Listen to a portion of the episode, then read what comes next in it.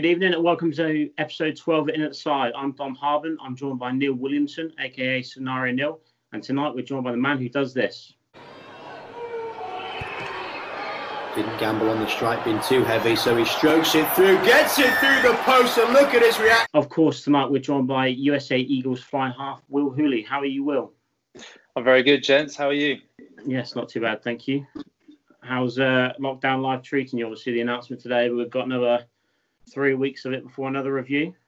Yeah, it's kind of getting to the point where it's that normality now, isn't it? You know, it's, people sort of are. Beforehand, it was all like, oh, how strange does it feel? But actually, now it's kind of just, yeah, it's part of just routine life. I think for an athlete, it's very different. You're kind of used to having a schedule, being told what to do, where to be, what to eat, all of that. It's yeah, big difference to kind of now on your own, having to do the home workouts, go down to the park and kick a ball around on your own and whatever it might be. But look, you know, it's what needs to be done. Yeah, it's just, I say, getting into routine. In terms of that then, Will, has Bedford set you any targets for training or anything like that? Or have you, are you in like a WhatsApp group with all the players to keep in contact? What's going on there to keep in touch? Yeah, so got to be careful because actually we're furloughed, the whole team. No, look, obviously we're all mates and very much in contact. You know, whether it's me and my partner, we live with each other, you know, other boys are with their partners, and whether it's just sort of meeting up with a Zoom meeting and one of the many quizzes going around the internet at the moment. Any excuse to crack open a bottle of wine or something. But look, the players, we got communicated in regards to body weight sessions you can do. They actually allowed us to basically borrow some weights from the club before the lockdown. So it was sort of like a run to the gym, see what you could get. before then we were in the situation we're in now. So, and then a few sort of programs, running sessions to do.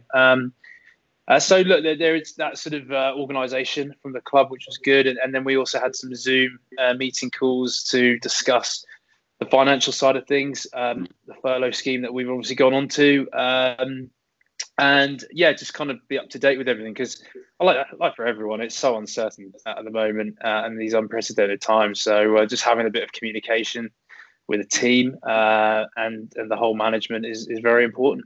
And what's the mood at the club like at the moment? Obviously, championship seemingly cut short. You know, what's the reflection on the season? Obviously, finishing 8th is, you know, do you think that's a fair reflection on how it's been for you boys this season?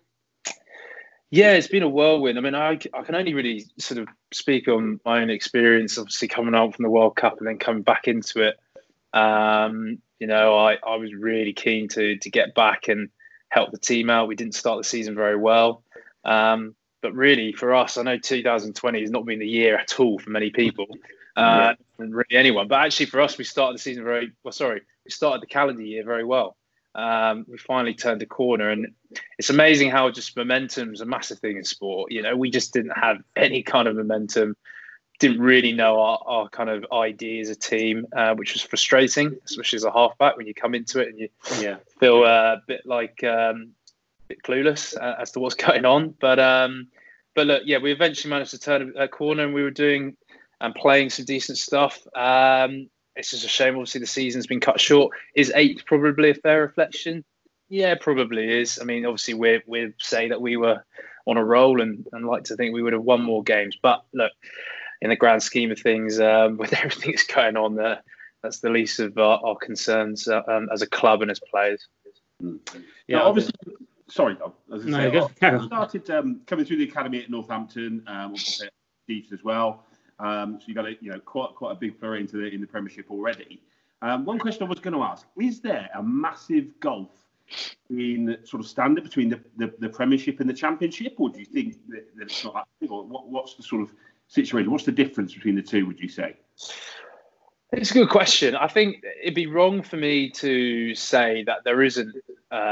There is quite a big standard difference overall. I think ultimately, and I mean that just in terms of the teams and how they're set up and the tactics of a Premiership team ultimately spending more time with each other.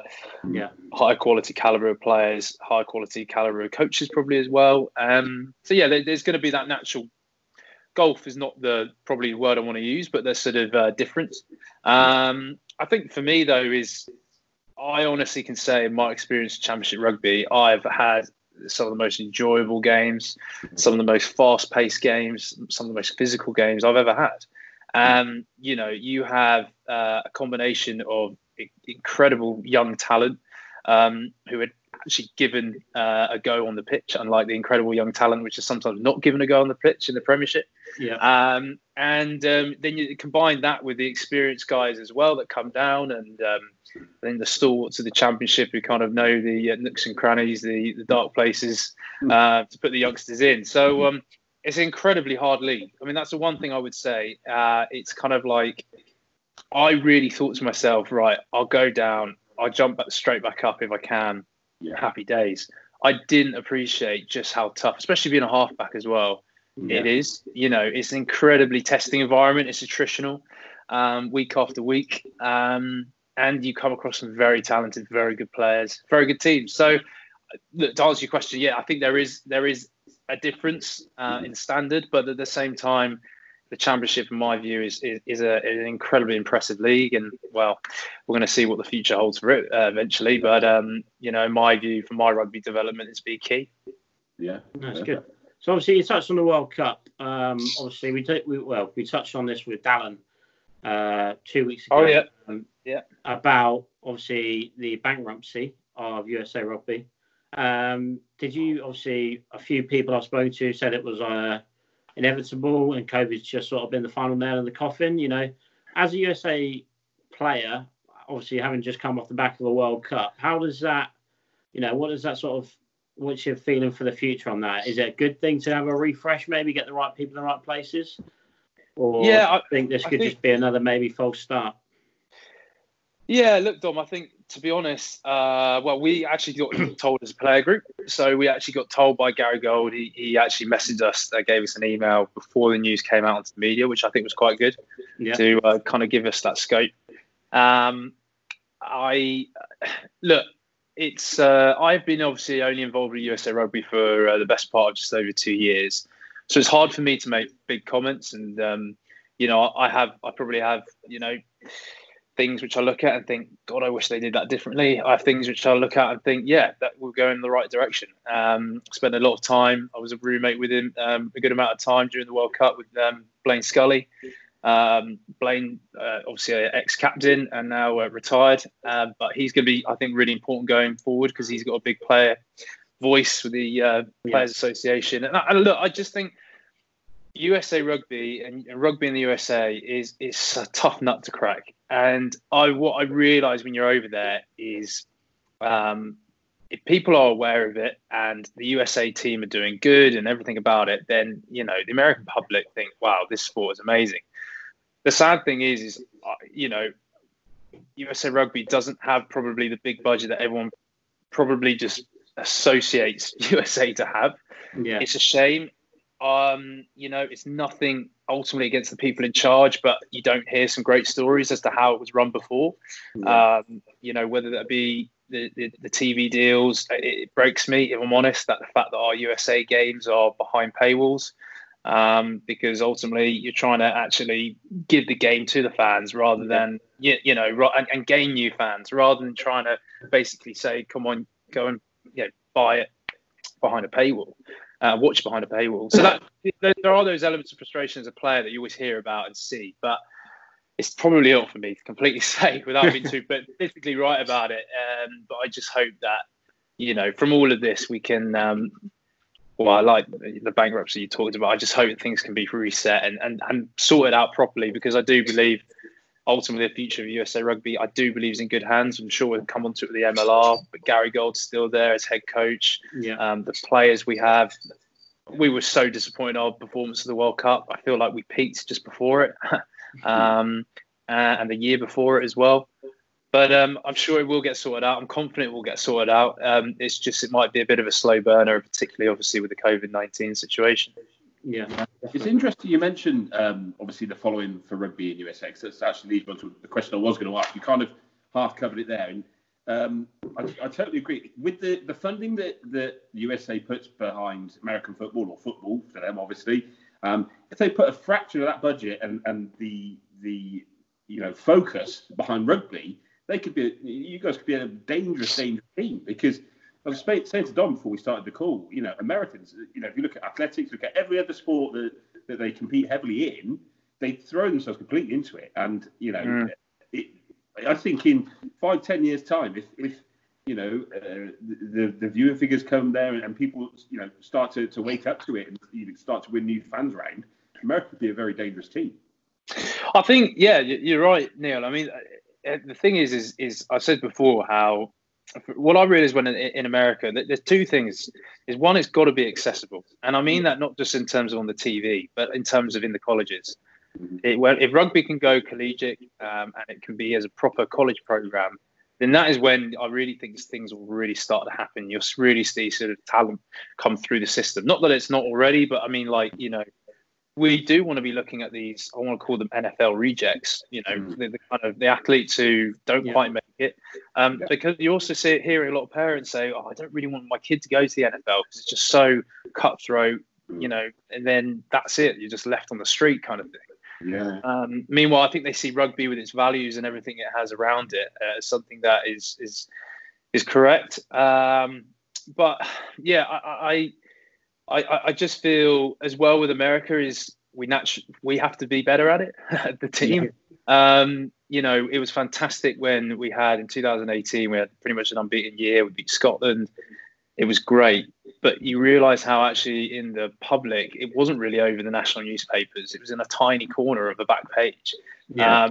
It's because people just don't really know completely about it. I mean, ultimately, they don't even know rugby's going on. So it has to just try and be more accessible. And whether that's TV, in colleges, the MLR obviously is going to be very important going forward.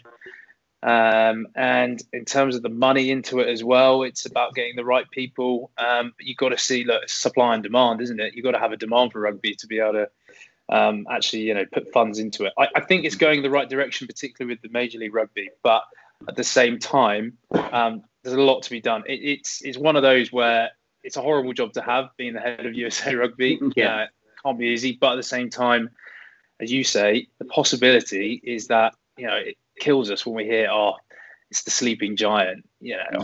I believe we're not a sleeping giant. We have the actual ability to be very good. We have shown that on occasions, but it's about how we can keep progressing, and be like a Japan, for example. And I don't want to go on too long, but I mean, actually talk about Japan. But you look at how good they've brought themselves into the picture in the last 8 years. Yeah. I do believe if somehow we can get a World Cup in the USA, that could send the whole sport, let alone USA Rugby, skyrocketing. Which I do believe. I think we might be talking about it later, but rugby in general needs a bit of revamping. So I think USA could be pivotal with that. Yeah, definitely. So obviously, you mentioned turning the sport into a official college program. Obviously, the MLR announcing last week or so that they will be holding a collegiate draft. What's your thoughts on that? Obviously, there's not a huge amount of programs in colleges at the moment. Do you think it's too early? Do you think, because I think reading through some of the criteria, they have to have attended college for 3 years, and played rugby in one of them and be 21 years old. Yeah, is the main three. Obviously, with the lack of programs, is that going to mean, I spoke to a few people that say, a lot of D1 players are going to be overlooked because of this draft and the publicity surrounding it, because obviously the D1 players won't be eligible for it. Do you think they need to implement the programs first and then focus on the draft? Yeah, look, it's one I've probably only read as much as you guys have read as well. I think the one positive is it's trying to provide a pathway of getting to the national level, and that I hope is you do well in your college, you get scouted, you then get into the MLR team or an MLR team, and then these players are getting developed to a point where then they can hopefully represent the USA, and then that makes us better and it makes rugby better as a whole in the US. So that's the real positive. There are what you just mentioned there about whether talent might get overlooked. I think what it's trying to do, and I think what the MLR are trying to do, is they're really trying to rejuvenate the whole rugby system out there to try and be like the NFLs, to try and be like the NBAs, their draft systems and stuff like that. Because I think naturally, if they can get that across to the US public, the US public understand that. And you've got to remember that. So like, it's like in their terms, isn't it? You know, they know draft systems. Exactly. And geez, if I'm honest, if I look at it here in the UK, I mean, I think that'd be so cool. I mean, imagine like, you know, and again, I was kind of going off topic, but I think in the UK, so much talent is missed. It's, you know, for example, if you're in a catchment area in London, you've got London Irish, Saracens, for example, but they have a catchment of like 18,000, you know, registered players, kids, or whatever it might be. Meanwhile, in Sale, they've only got, you know, 5,000. What I'm trying to say is there might be a lot of really good talent Saracens in that London area, but they never get properly seen because they're only going to take a certain amount of numbers. Do you see what I mean? So actually, we spread the talent around the country. It can be useful for them. Now, again, that's maybe a little bit off topic, but at the same time, that's what a draft can bring. It can bring, like, you know, the ability to hopefully have all MLR teams at a. We're talking years down the line, maybe, but having good quality competition, and therefore, like, the best colleges players maybe go to the team that struggled a bit the year before, and it's kind of like that's how it gets shared around. Look, as I say, I think it's early doors. I see what they're trying to do, and I'm a massive advocate of, if it means trying to not reinvent the wheel, but actually try and reform stuff a bit. Yeah, I've got an issue with rugby, how I think it's so old school. I think the people up top in the governing bodies as well, I think I don't believe are trying to actually streamline the business as a rugby as a product. I believe that particularly here in the UK. So I do like it. It's quite refreshing to see the US try something different. So I'm not saying it would be perfect, but they're trying, you know. But it does create that excitement. Obviously, you know, we've got the NFL draft coming up next week, and months before that, you get, like, everyone in the nation will know the top 5 picks, top 10 picks, probably, as you know, as these college kids. So, you know, the exposure for it, if they can mirror that level of exposure, sending scouts out, you know, I think that is a really big positive of, you know, spreading the game, spreading, you know, the excitement about it. So yeah, I think it's going to be interesting for sure. But then obviously you get, like, people, you know, you got like Nonu and stuff like that coming over to the MLR. What's your opinion on that? Do you think the league needs superstars like that to attract fans in? Obviously they do help ticket sales wise, but do you think they could be taking places of, you know, American players? Yeah, I think it's got to be a balance. So I think it's fantastic for some stars to come over. I think that, again, is only going to help the game grow, because it then gathers momentum overseas. So, you know, people think, oh, geez, Ma'a Nonu, Bastro and Drew Mitchell. You know, these guys are either are playing in the MLR or thinking of playing in the MLR. Like, it gathers some big momentum. And, like, the other thing is, like, we want a strong competition out in the US. We want a strong MLR. And that's no disrespect to rugby in the States at the moment, but probably as an overall spread, it still needs developing, right? So if you can chuck those guys in, and I know for a fact from friends who are at San Diego, is Ma'a Nonu has helped. He's not just helped on the pitch, but he's educating guys, you know, telling, you know, his knowledge, which is, you know, that, I mean, that in itself is worth thousands of dollars. Yeah. So I do believe that's really good. The danger is to make sure that you don't turn it into basically trying to get as many big stars over there, try and give them loads of money, and then boom, the whole thing sort of goes under. So I think it'll be like a minimum of players, foreigners, whatever you want to call them, in each team, and you've got to make sure they're sporadic. You know, it's quite clear, not quite clearly, but at the moment there's probably, you look at teams like San Diego, New York, Seattle, although actually Seattle didn't actually have the best start this season, but they are what I would call the most attractive clubs, probably just because of their model. So, but then it's important that if the stars do come over, you know, get them to Atlanta, get them to Old Glory in Washington. So my belief is that I think it's good, but just on a minority rather than getting too many in, if that makes sense. Yeah, so yeah, good balance, don't saturate with stars. Yeah. Excellent. I just wanted to bring it back to the championship for a second, Will. Obviously, we all know Saracens going down, have gone down. How do you think they'll get on next year? Do you think they'll come straight back up? Do you think they'll struggle? What do you think is going to happen there? Well, first and foremost, we still need to know what on earth's going to go on with the league. And I mean that just in terms of with the whole situation with the Premiership, whether they finish it or not, whether some clubs go under or not. Will they suddenly just ring fence the Premiership? I don't know. I mean, there's so many questions you could ask. So, but let's talk about it as if they were going to come down. Yeah, I think I always believe having good quality team in the league, such as the team that comes down, makes the league better. I hope that maybe it might bring more television audience. It might bring bigger crowds to the game. For example, Bedford. We always get one of our biggest crowd when we play against, it was Newcastle Falcons this year, if you see what I mean. Yeah. So, there is always those benefits. And, the fact is that Saris are looking to keep a load of their big stars, whether they play or not.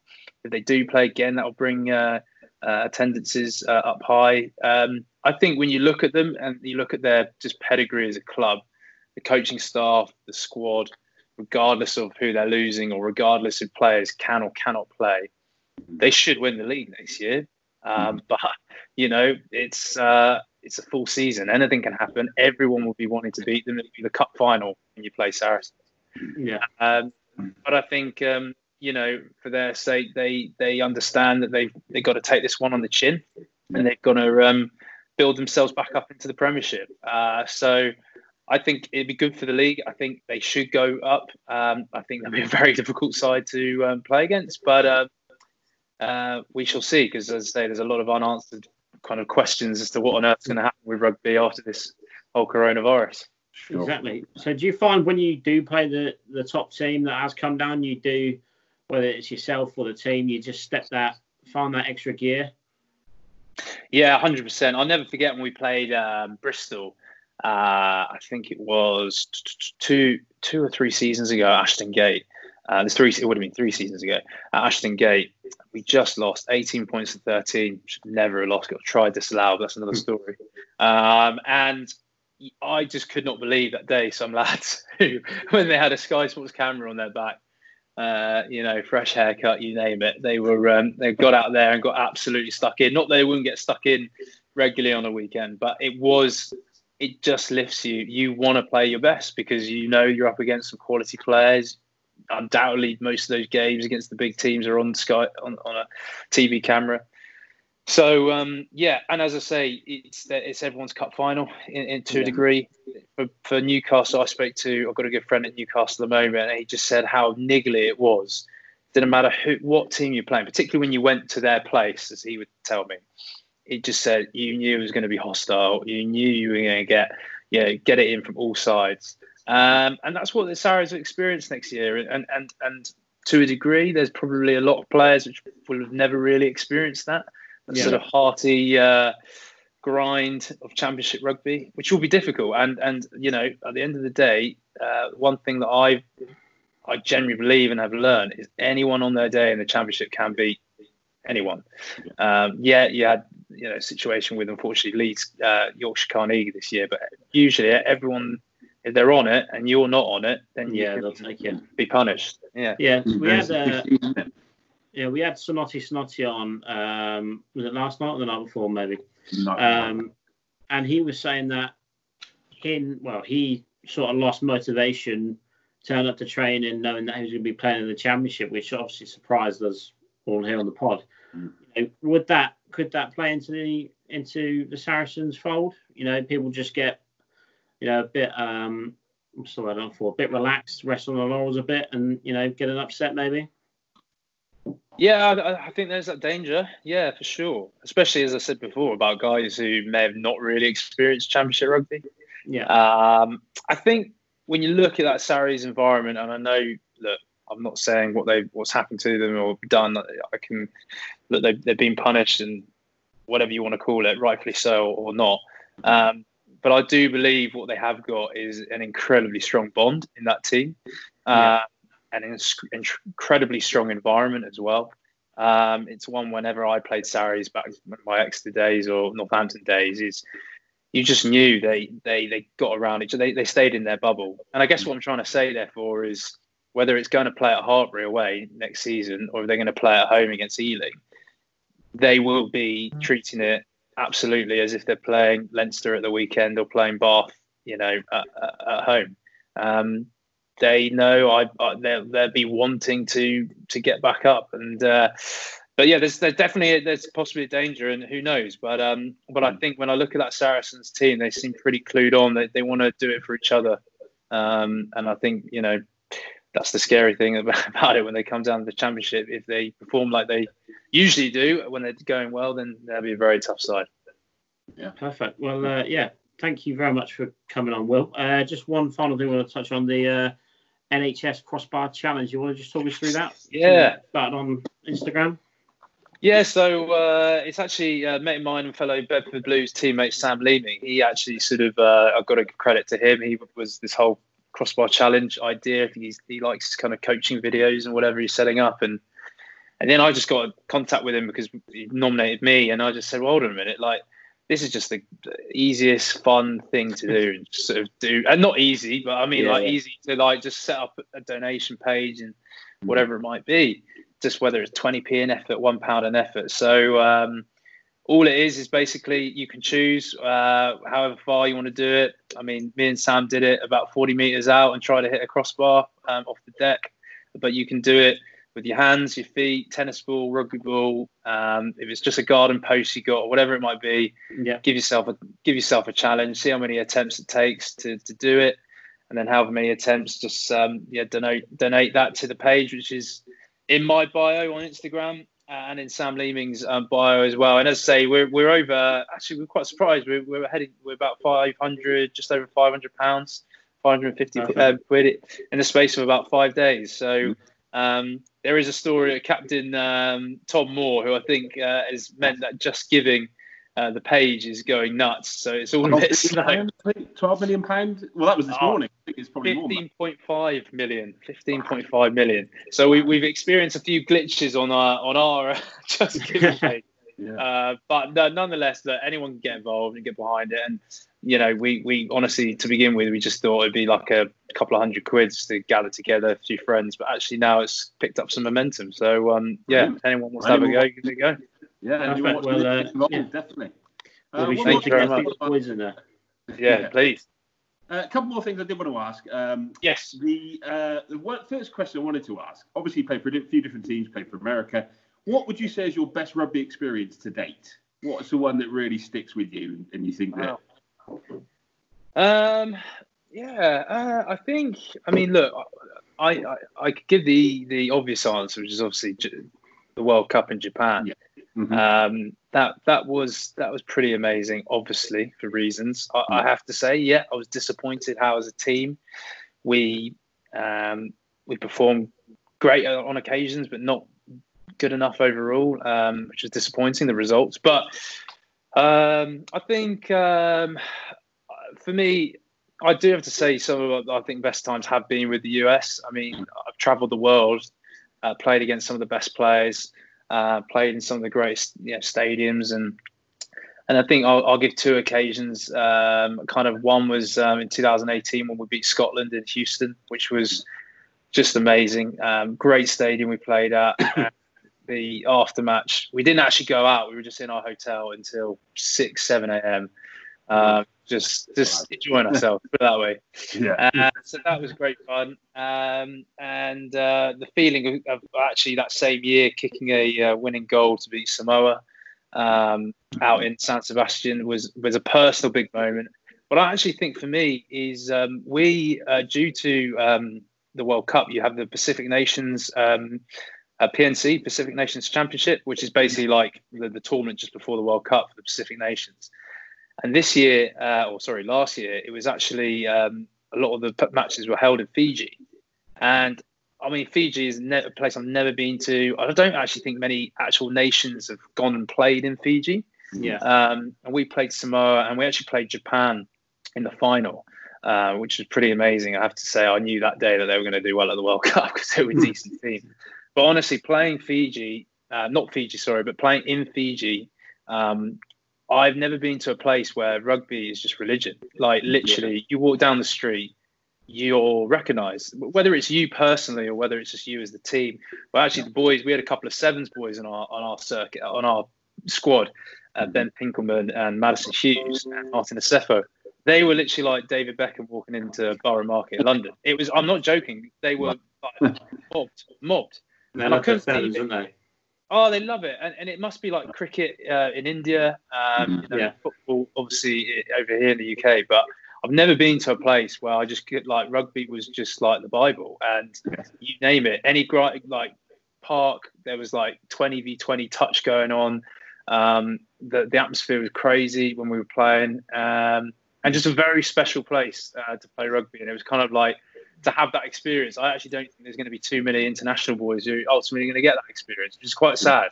I think, One other question I've got before I say Dom's got any more wraps out.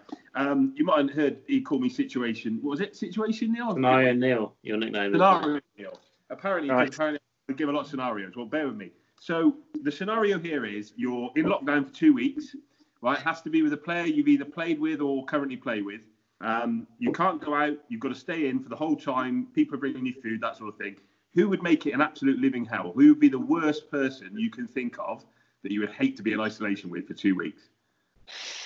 I should tell you what, there's some stinky rugby players out there. That's always. Who would I hate to be with? You know what? I'm going to go with James Hildebrand, the guy who plays his rugby out in Australia and also with the US. Just an Aussie, bogan Aussie, just wouldn't shut up. Just untidy. Look, James, love you to bits, mate, but nah. You're thrown under the bus. No, absolutely not in lockdown, but nah, it's I'd say there's probably a lot of rugby players who wouldn't want to be around for a full 2 weeks. Perfect. And just one more thing, sorry. Obviously, I don't know if you're aware, Dodger Seven's very heavily linked to mental health awareness. Yeah. Obviously, we're trying to raise awareness for it. I know everyone's sort of tapping into this now at the moment. Do you have any messages or any suggestions for people that might be struggling at the moment in lockdown, in isolation? Have any tips or ideas that could help them feeling low or anything like that? I think, to be honest, the one I'm going to say is probably pretty cliche, but it really is just speak, just talk. Yeah. We found it around here. We're very lucky that we live in a sort of terrace house sort of community. And people are really helping each other. And we got some people around here, elderly, who live on their own. A particular guy that me and my partner were helping out. And it's kind of, you realise that we're all vulnerable, whether we live on our own or not. We're not all Superman, So just the ability to talk, it's good to talk. I wouldn't say like, oh yeah, it's fine to talk. It's good to talk, and I know that whenever I have problems, not even just on the rugby field or off the field as well. And I think if people can have that sort of general feeling, you'll be amazed how your mates, your family, they're there for you. Or actually, you know what? Even if you spoke to the guy next door, if you told them and said, oh, "I'm struggling," they'd hear you out. And I think what you've realised in this period of time. And I talk about COVID-19. I know we touched it with the whole Captain Tom Moore. Sorry, is like as a nation, when times are difficult, when people are having hard times, we actually come together. We come out of it pretty well. And I just sort of feel for people in mental health battles. I can honestly say that I probably had some mental health battles over the times. It's just speak. I'm lucky enough that I've got my partner and my family, but whoever it might be for you, just talk. Yeah. Perfect advice. Thank you very much. Yeah, on that note, thank you very much, Will. And hopefully we'll get you back out on the pitch soon and get you back on the pod. Take care, guys. Thank you. Thanks for your time. Thank you very much. Bye. Cheers.